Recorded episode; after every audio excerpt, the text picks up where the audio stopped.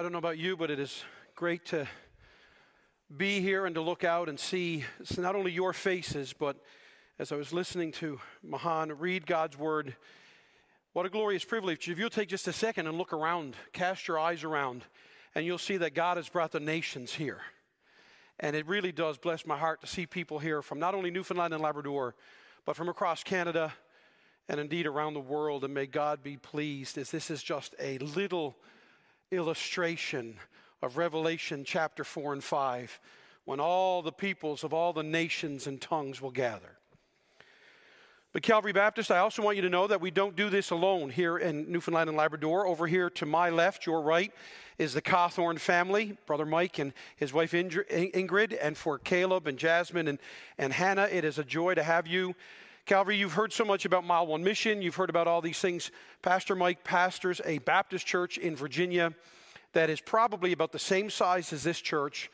And they have partnered with us and they have sacrificially given. And I just want the record to show that a family from America traveled to Newfoundland on April the 2nd and said, let's vacation there. so I want you to clap. Yeah, clap for that. You need to clap for that. They didn't go to Florida or Jamaica or Belize. They came here and wanted to see all the piles of stuff out there that we want gone. but, Brother Mike, and to you, please give our warmest greetings to Guatemala Baptist Church. We are so thankful for them, and we have a debt of gratitude that we owe them that we could never repay but I pray that you'll enjoy this week. Uh, if you don't get a chance to meet them, meet them afterwards. Ingrid's uh, father is a story to be told in and of itself. How we came to meet each other as her dad was actually an orphan outside of St. John's. His story of how he came, got in here, got through university, got to Ontario, met Ingrid's mom, became a Christian, and moved to Virginia, raised a family, and then a couple years ago, we were at the Together for the Gospel conference, and this guy named Mike walked up and said, I know where Newfoundland is. Do you know how rare that is when we travel for people to know where that is? But it is just a story of God's sovereignty and grace. Thank you, Mahan, for reading God's word. Thank you to our music team. It is good to be back with you. Uh, I feel like I have borne the cross of travel and weather as well as sickness. Yes, Matt. Matt is either blessing me or God is cursing me when I travel with Matt, as it seems that when I travel with Matt, I am delayed. However, but you know what? It is great to be with you. If you've got your Bibles to John 17, stay there. I know it is Palm Sunday, but today I want to officially kick off and begin our journey through this consecration prayer of Jesus. It's not only a, consecration prayer for himself, but it's for his disciples. And, and listen closely as I even begin, because it's for every one of us who is a true follower of his. Now let that sink in. First, I want to ask every one of you here this morning, both in this room and for any of you tuned in online, can you say, beyond the shadow of a doubt, you are a true follower of Jesus. I watched a video this week of a man who said he will ask people, if you knew Christianity was true, would you believe? And he said, you would be shocked at how many people will say, no. Even if I knew it was true, I still wouldn't believe. And then he tells you, he said, Now you know it's not about intellect or academics or even theology. Now you know it's about morality. So I need to ask you, are you a true follower of Jesus Christ? But secondly, if you would say, I am a follower of Jesus Christ, then I want you to think about the prayer that Mahan just read for us, recorded in John's Gospel because I want you to really understand in the right here and the right now. As you sit here, as we heard Brother John pray the pastoral prayer over our church, that Jesus Christ of Nazareth is right now on April the 2nd of 2023 our advocate and our intercessor. Dying words. I have a book in my library dedicated to just that. It's literally titled The Dying Words of Saints and Sinners. Anthony Burgess, the Puritan, who preached, by the way, 145 sermons from John 17. So when you think I'm going to go one verse per sermon, I got nothing on that guy. He said this If the words of a dying man are much to be regarded, how much more of a dying Christ? Especially words of prayer.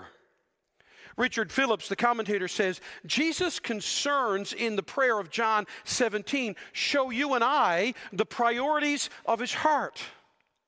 Did you notice it when Mahan read it? First, Jesus prays not that the world would acclaim him, but that God would approve and glorify him. Jesus wasn't looking for the world's fan fame or, or, or, or, acceptance, but rather the approval of God and God's glory. Second, Jesus prays that the events to come would glorify the Father. In other words, there was no room for celebrity pastor or celebrity savior for Jesus. He lived and he died, all for the purpose that God would get his glory. Third, Jesus devotes most of his prayer to petitions for the salvation and the blessing of his people. There are verses in this chapter that have been read multiple times to you that should make every one of us a little bit uncomfortable. Because he says, I'm not praying for the world. Rather, he says, I pray for those that you have given me. You see, the crisis of Jesus' cross reveals his dying passion for the Father's glory and for the salvation of the elect who belong to him.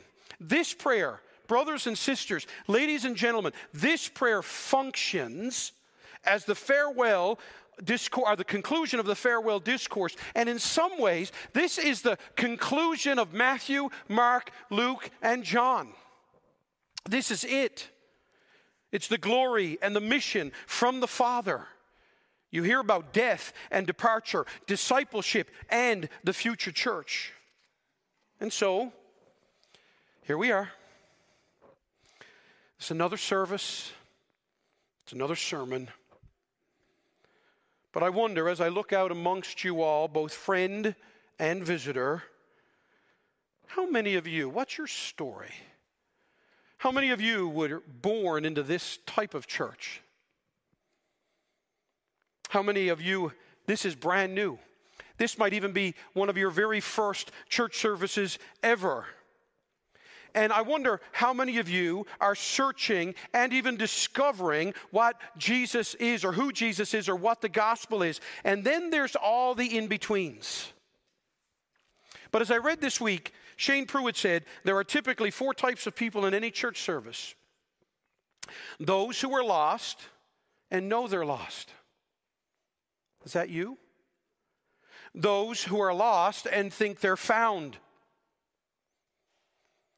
In other words, you think you're going to heaven and you don't realize you're not. Thirdly, those who are found but think they're lost.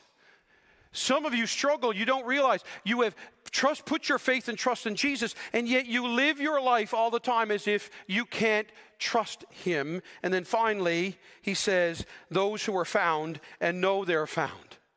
And every one of you is one of those four people. And I want to speak to all four of you as groups today. Now, I've asked this before, I'm going to ask it again. You might think this is the most silly and academically simple question to ask. But I actually think this is the pandemic of the Canadian church, or at least the pandemic of the professing Canadian church, and that is why do we read the Bible? And I really mean it. Why do we read it? Or maybe more simply, do you read the Bible? Why do we pray? What does it all mean? when we watch the world around us, when we listen to the news and we see all the headlines and we are enthralled as we constantly screen through Instagram and Snapchat and Twitter and Facebook and all these things, we, does it not seem like we are actually living not in the New Testament but in the Old? Does it not feel like you that we're back in the book of Judges? where it seems like more and more everyone does that which is right in their own eyes. You have your truth, I have mine. I mean, if you, you and me right now, were to stop and think about what just you're dealing with, every one of you in this room collectively, your burdens, what are you carrying right now, whether it's in marriage, whether it's in your friendship, whether it's in work or finances, whether it's mentally, what are the issues that right here and now you are carrying? And with all the issues that you're carrying, do you take the time to be honest and admit how they are affecting you and how they are effecting you? I know one thing everyone here is dealing with stuff. We're all carrying burdens.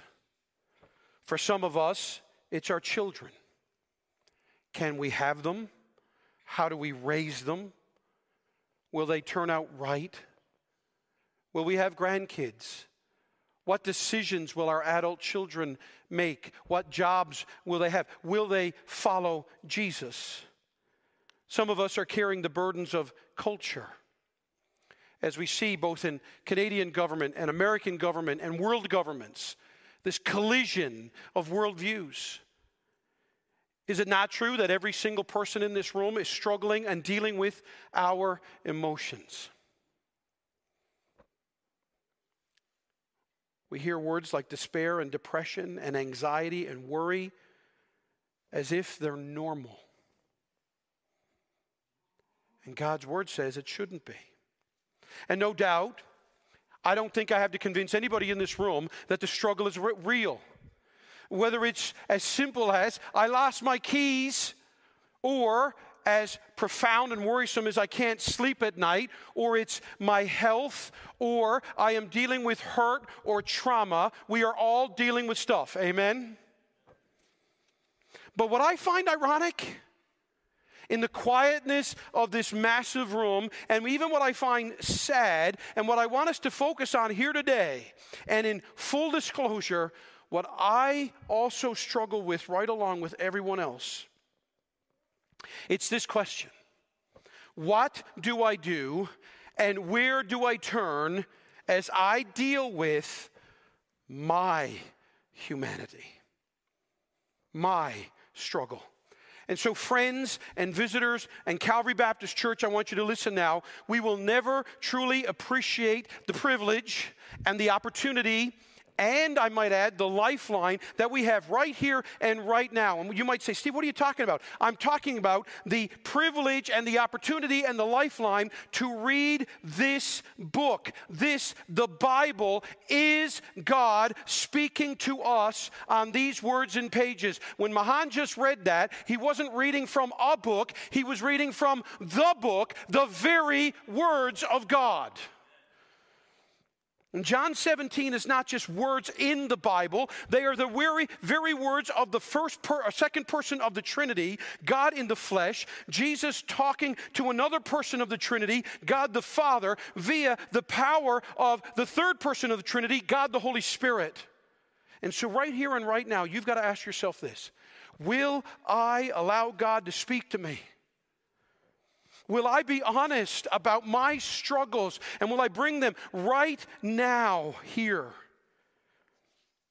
And allow this passage of Scripture to affect and effect me. Look at verse 1 again. It's my whole passage. When Jesus had spoken these words, he lifted up his eyes to heaven and said, Father, the hour has come Glorify your Son, that the Son may glorify you. Calvary Baptist, this is God speaking to us.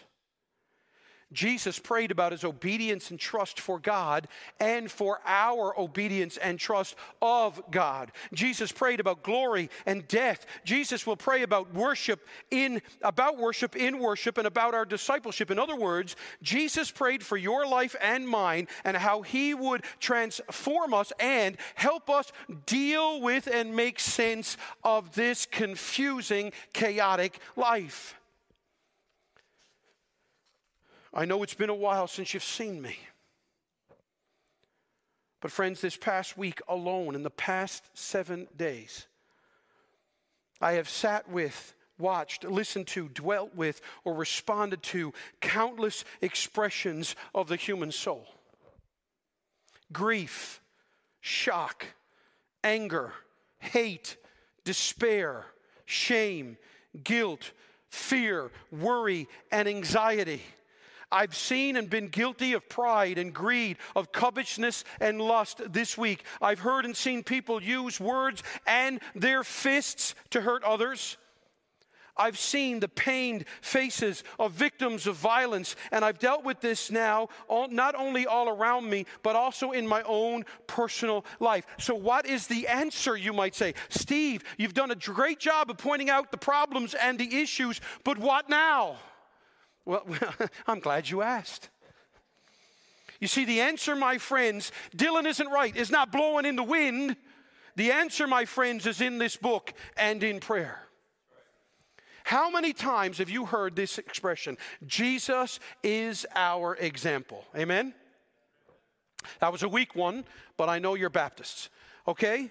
So we hear often when we are in preaching, we hear how Jesus is our Savior and our Redeemer. We hear how Jesus is our Lord and God. We hear how Jesus saves and heals. We hear how Jesus loves and cares. And all of that is true. But do you and I realize that Jesus came to live the life we could never live? He came to die the death that we individually and collectively deserve. And then he rose victoriously over death, sin, and Satan. That is something we have to admit we could never do. And why? Why did he do this? To save us to forgive us, to change us, and to empower us, and protect us, and provide for us. He did it to give us hope and peace and life and security. Look at verse chapter uh, 17, verses 2 and 3. Since you have given him authority, that's Jesus, over all flesh, watch, to give eternal life. And three, and this is eternal life, that they know you, the only true God, and Jesus Christ, whom you have sent. So, Calvary Baptist do you and I realize that Jesus did all of this and even now does this? It's so that we have someone to look to, someone we can know what it looks like. Indeed, Jesus is our example. We are to look to him, and we're told we can look to him for help in our time of need. And so today, I want us to look at three simple points. We're going to look at the posture of prayer the submission of prayer and the glories and the glorious relationship of prayer. Look at it, Jesus' posture of prayer. Look at verse 1. When Jesus had spoken these words, that's reference back to 13, 14, 15, and 16, what does he do? He takes them out, and most commentators believe that they're on their way to the Garden of Gethsemane. They're probably in the Kedron Valley, which, by the way, is beautiful and, and very quick commercial. Next year, Pastor Steve is leading a group of people to Israel. There'll be more announcements about that if you want to come with me. I'm going to Israel next year because I'm going to mark something off my bucket list and take my wife with me. And we want to go there. But I have been in the Kedron Valley Valley, and it's absolutely beautiful. And most commentators think that it was there as they have left the upper room and they're headed to the Garden of Gethsemane that he lifted up his eyes to heaven and said, Father. Mark Johnson says, it was offered on the eve of the greatest event in history, what we're about to celebrate in the next seven days. John 17 is found in conjunction with the greatest message ever heard in history, John 13 through 16 and its contents, John 17, involve the greatest experience that history can ever provide Jesus praying for us. Furthermore, he says every sentence within the prayer is bound up with the honor and glory of God. But watch this. Notice it says in verse 1 Jesus spoke these words. In other words, are you ready for this? Jesus actually prayed. He didn't talk about it, he didn't write about it, he didn't have good intentions for it. He actually did it. in Matthew, Mark, Luke, and John, we're told that Jesus prayed no less than 17 times. He prayed at night, he blessed food, he prayed over children, he prayed for strength, and prayed for others. But in John's gospel, we actually get more content, more of the actual words of Jesus. But notice in verse 1, he lifted his eyes to heaven and he calls God Father. There are several postures of prayer mentioned in the Bible. Remember the publican of Luke? He wouldn't lift his eyes to heaven. He bowed his head, beat his chest. David was known to prostrate himself on the ground to pray to God. He would cover himself in sackcloth and ashes, and he would literally put his whole face to the ground. And as the church has developed over the last 2,000 years, we tend today to do what? Just when John got up here to pray, to close our eyes and bow our heads. Why? Why is it that, why is it that Jesus looks up while we bow down? Well, Jesus was like us, but he was not us. Jesus is our example, but we are not Jesus. Jesus was God in the flesh. Jesus was one with the Father. Listen to his prayer before the tomb of Lazarus back in chapter 11. So they took the stone away, and Jesus, watch again, lifted up his eyes and said, Father, I thank you that you have heard me. I knew that you always hear me, but I said this on account of the people standing around, that they may believe that you sent me. Jesus looks up to the Father. In fact, Jesus addresses God as Father in all three parts of his prayer. He addresses him as Father for himself, he addresses him as Father for his disciples, and he addresses him as Father for us. And just as the Father sent the Son to focus on the needs of the world, so the Son, at the conclusion of his mission, would return his focus upon the Father. So I want you to see that posture of prayer. And the next, notice the submission in prayer. He says, it lifted up his eyes and he said, Father, the hour has come. Now, if any of you have read through the Gospel of John, you will know that this idea of hour appears over and over throughout the entire Gospel. Jesus lived, but think about this.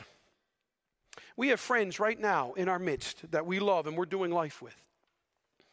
Friends like our brother Tim over here that's walking through a trial of cancer. We have prayed for Jasmine, who has experienced the trauma of the loss of a loved one this week.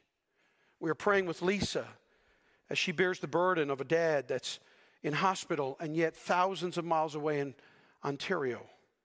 And many of you are dealing with these things. You're bearing burdens.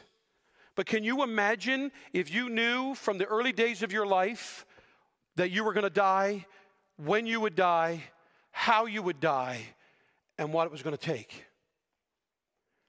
You see, we are a people that always want to know the future, and yet we don't know that the greatest gift from God is you don't know the future. Because trust me when I tell you, you and I couldn't handle it. Jesus lived every day of his life his entire life. He was literally born to die. And this was the plan the whole time. The entire ministry of Jesus has been directed at this moment in time. And now, in his prayer of consecration, just before the events of this hour begins, Jesus says this hour and he places it before his Father. But you notice that while the hour was not come, Jesus was safe. No one could touch him, no one could distract him. Whether it was own mom back in John chapter 2 when she says, I want you to turn the water into wine. Do you remember what he says to her? He says, Woman, why are you saying this to me? My hour has not yet come. You remember in John chapter 8 and 7 when others tried to kill him or arrest him? In John chapter 7, John says, So they were seeking to arrest him, but watch this. No one laid a hand on him. Why? Because his hour had not yet come.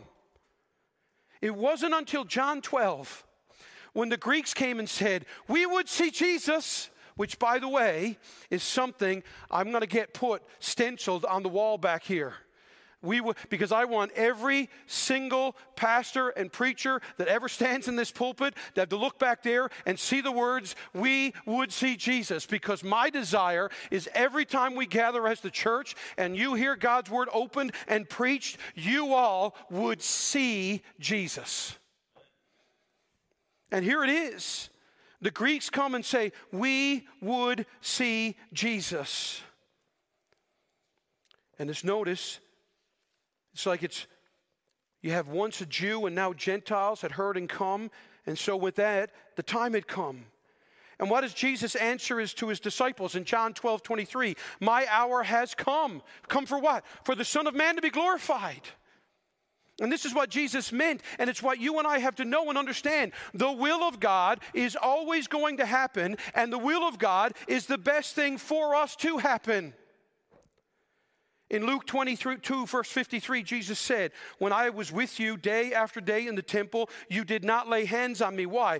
But this is your hour and the power of darkness.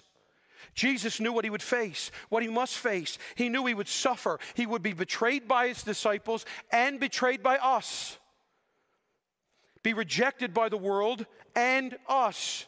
He would be attacked by Satan and even have God the Father himself turn away from him. But notice, notice, he says, My hour has come.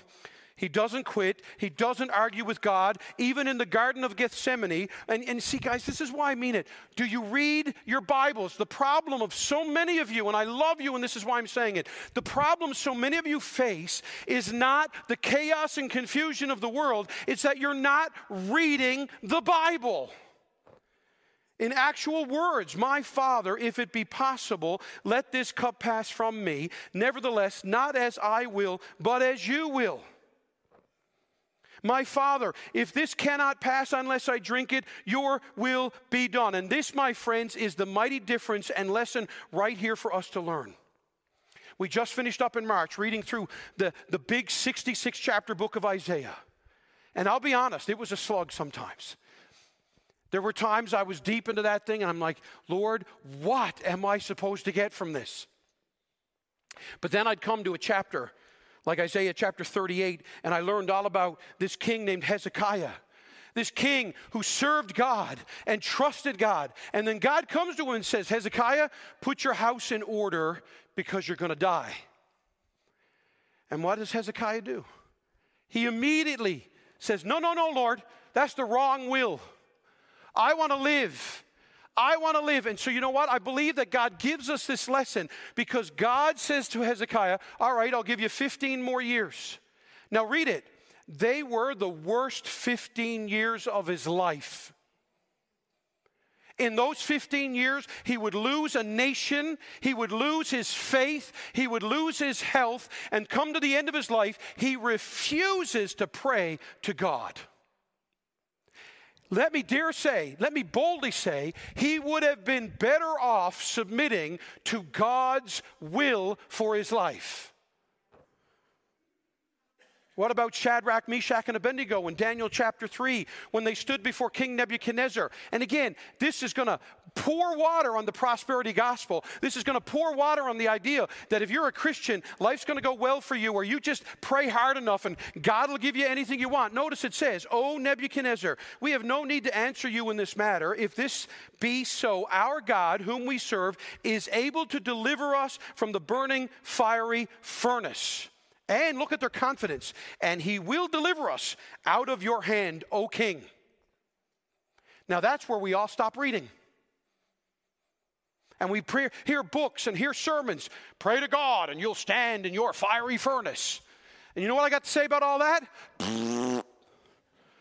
Because it's a lie from the pit of hell to make you weak as a Christian.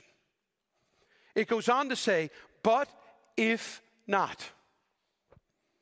But if not, be it known to you, O king, that we will not serve your gods or worship the golden image that you have set up. In other words, we believe and know that God is able to deliver us. And we also know this that if he does not, he'll deliver us through death, and we will not compromise, and we will not bow down to you. So live or die, we win. Jesus plus nothing equals everything.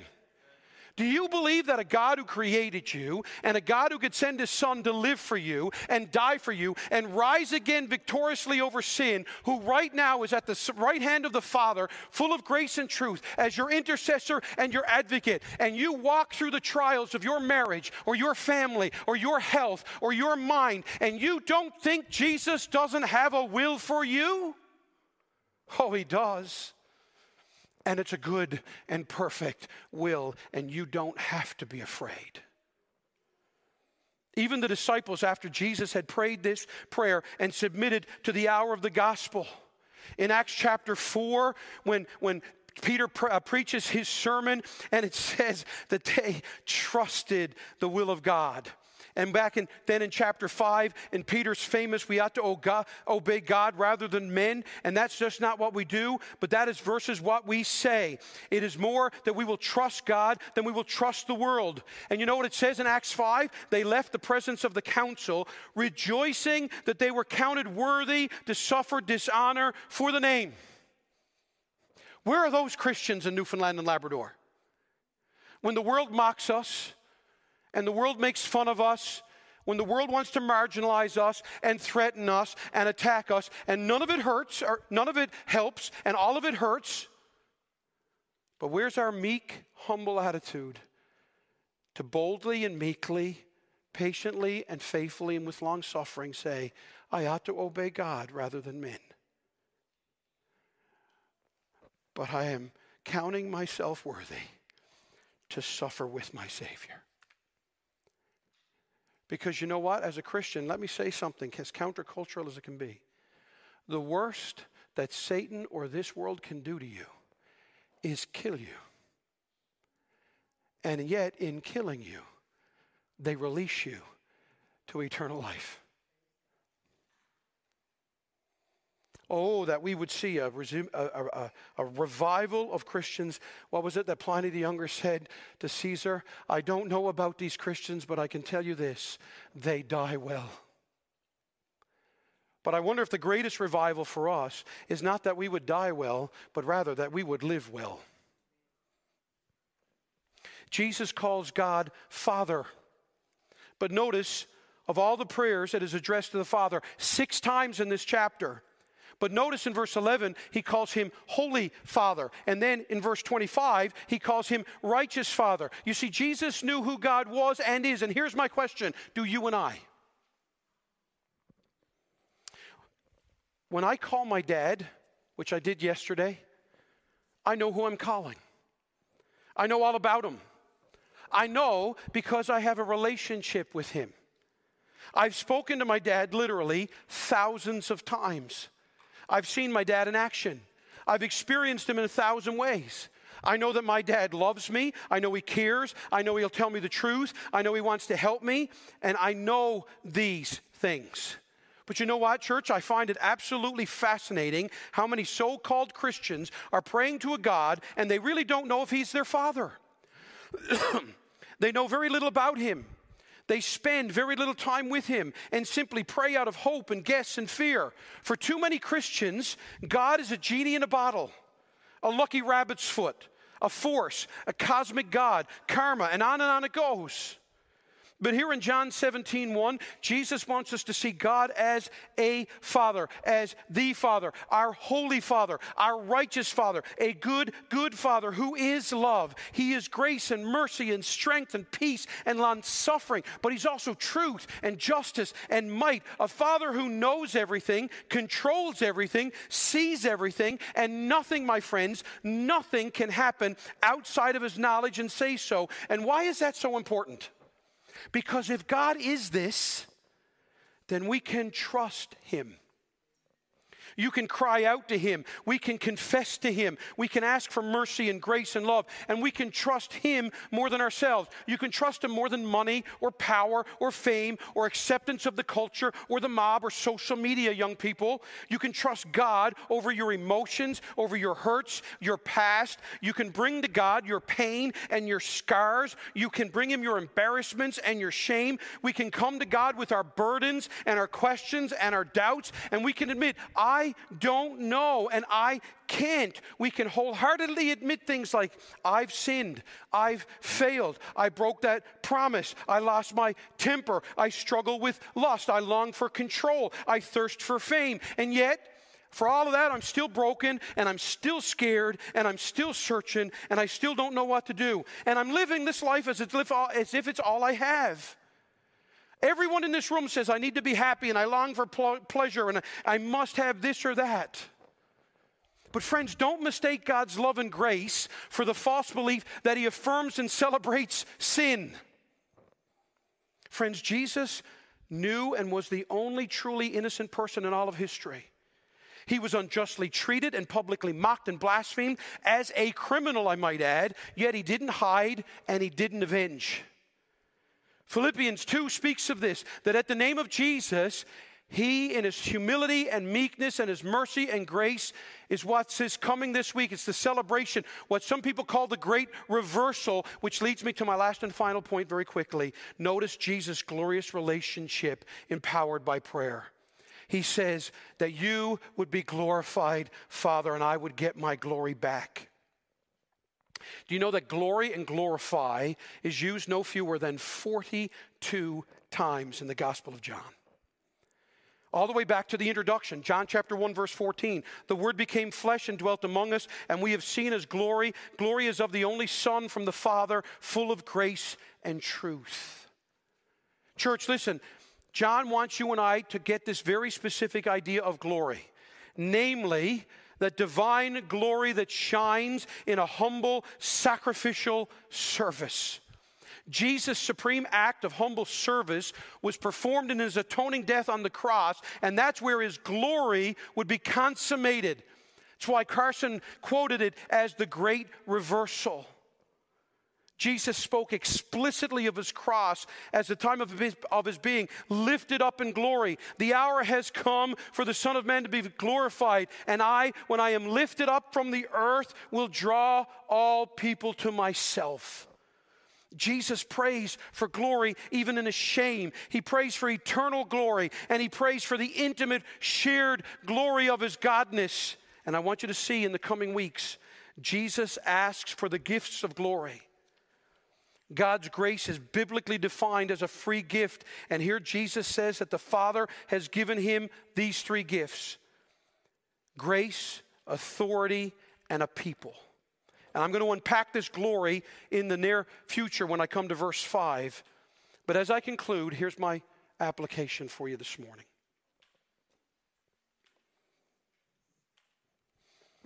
On Palm Sunday, I want to make this personal. Jesus prays for glory. And to get it, he's going to walk through shame and pain. But this glory is also ours to share too. And what are we to learn from this one verse? Ray Ortlund says, Life, Jesus is not a life coach for winners or whiners who want to improve their game.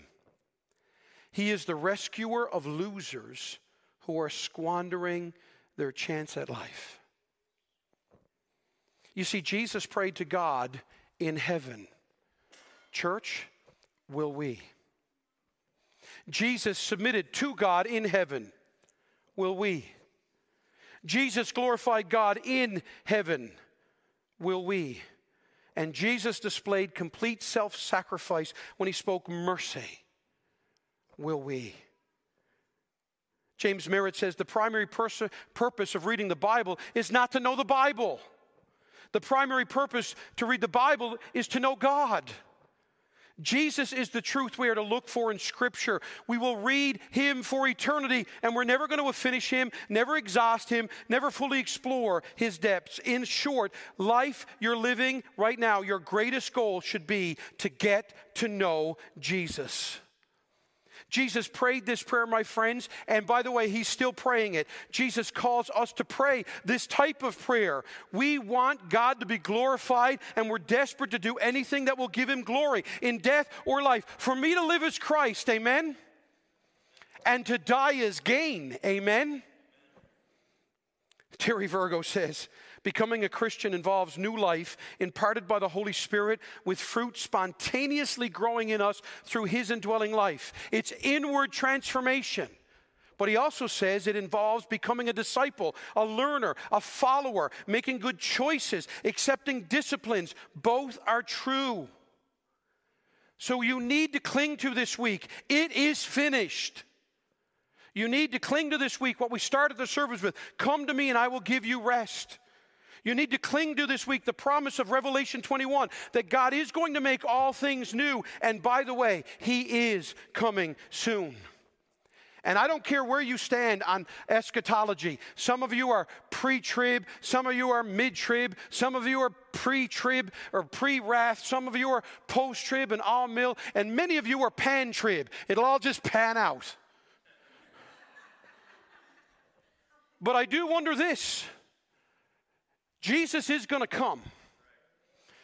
And I wonder how many of us will be like, no, no, Lord, just give me a few more minutes.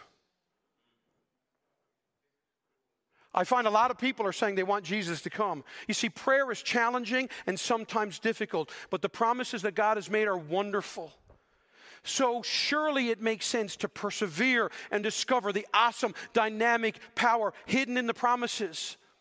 Remember the early church? They devoted themselves to prayer, and what happened? They had amazing results. The problem that most of us in the church have today is we say, Promise me results, or worse, like the Pharisees and the crowds, show me a sign, and then and only then I might pray. And you know what that screams? That says, Lord, I don't trust you. Lord, I don't believe you. And ipso facto, I don't love you. And you know why Jesus loves me? This I know doesn't seem to be working amongst our children today.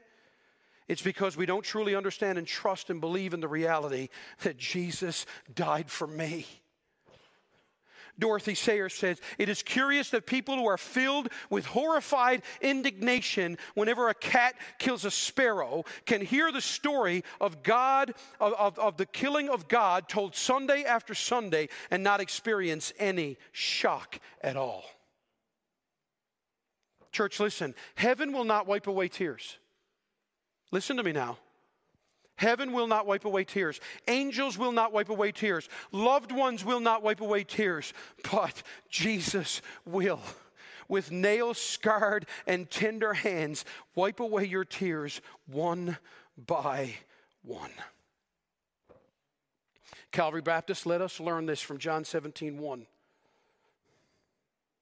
Here's a Puritan prayer Thy word is full of promises.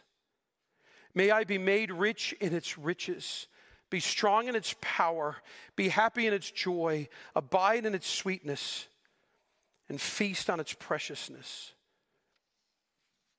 Now, as we end, I need to apologize.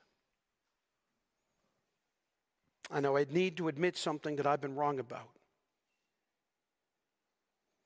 For 25 years as a pastor, and far too many times when I've preached, I've referred to the church as a hospital. And that's only partly true. You see, Calvary, we are called of God through Jesus' Son by the power of the Spirit to not just be a hospital. Now, we are to be the one group on planet Earth that anyone and everyone can come to and say, Help me. But once we give them and each other the holy, loving, grace filled, mercy driven, patient medicine of God's Word, and once we and they trust that medicine and believe in it, then, then we are more than a hospital. Then we are family. We are now brothers and sisters in Christ. And then we're not just any family, we're a commissioned family. We are to become an army, a gospel army, not a political one, not even a moral one. We now storm the gates of hell, not with our morality, but with the power of the gospel. We tell people Jesus loves us and He lived for you and died for you and rose again for you and He knows you and He created you and He now lives for you and He loves you as you are, but He'll never leave you as you are. He loves you enough to tell you the truth, gives you value and purpose and power to live this life and not only to exist, but to have life, joy, belonging, and peace. And you know why I need to apologize? Because you know why we struggle to read God's word and pray? And the reason we struggle to be a family and the reason we struggle to be a gospel army is because we all too often don't see Jesus as our Savior and God as our Father. Excuse me for my, my pointedness. All too often we see God like a drug dealer. And let that sink in. Too many of us, me included, see God's word and prayer. We see going to church and giving ourselves and our resources. We see prayer and love and care as a fix. We go to church, we go to a small group, we read a little and pray a little, and then we live lives our way. And once we get into trouble or the stress and anxiety of life, when marriage is failing or kids are rebelling, when the doctor says that dreaded word cancer or you're going to need surgery, when the boss lays you off or worse, fires you, when it all goes wrong, and then we come and we go, I need another Jesus fix. But what if? Jesus prayed for us, and Jesus is praying for us. What if God is your father, not your drug dealer? We know we can go to him and we want to be near him and we want to be like him and we feel safe around him and we talk to him and we don't stray from him. And this is why the posture of prayer and the submission of prayer is what always gives way to a glorious relationship in prayer and life itself. Don't wait for cravings to come, or even more, don't wait until the withdrawal pains hit. Instead, let us be desperate to pray, faithful to pray, confident in prayer, trust God's model to pray. Why? Because we have a Father. Isaiah 63, for you are our Father. And it doesn't matter if Abraham doesn't know us, it doesn't matter if Israel does acknowledge us. Oh, Lord, you are our Father, our Redeemer. Of old is your name. And that's why the preacher of Hebrews said, since we've got this great high priest who has passed through the heavens, Jesus, the Son of God, Calvary, let us hold fast our confession, for we don't have a high priest who's not able to sympathize with our weaknesses. We've got a father to come through. We can come to him and say, I need you. So don't leave here and say, Well, I got my God fixed for the week. No, I came and I met my Savior. And I'm going to spend all day with him, and all week with him, and all month with him, and all year with him, and all eternity with him. And let him, the one who prayed, who still prays, be our Father. Amen. Let's pray.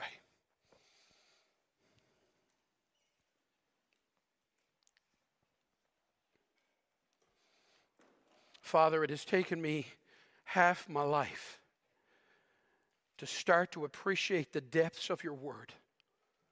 All of this from one verse of John 17, and I honestly left thousands of thoughts in my journals and on my computer. God, help me, help me and my friends and my family that we would take up this posture of prayer and we would submit to you in our lives in prayer and we would know the glorious power of relationship with you in prayer. And if there's anyone here this morning and they don't know you, may they hear, Come to me, all you that labor and are heavy laden, and I will give you rest. If there are men and women here that are struggling in their marriages, in their spiritual walk with God, with their children, with purity, anger, bitterness, unforgiveness, being overwhelmed, feeling like they're under resourced. Lord, if there are men and women here who are feeling the sting of your conviction as they have hidden behind shields of pride and self sufficiency, self righteousness, oh God, may this be a place right now where we will hear from you as our Father. And may anyone who needs prayer feel free to come and ask for it. May anyone who needs to know Jesus feel the freedom to come and say, We would see Jesus. But Lord, may we now sing not just a song of conclusion, but a heralded anthem of resolution to go and apply these things to our life. In Jesus' name, amen.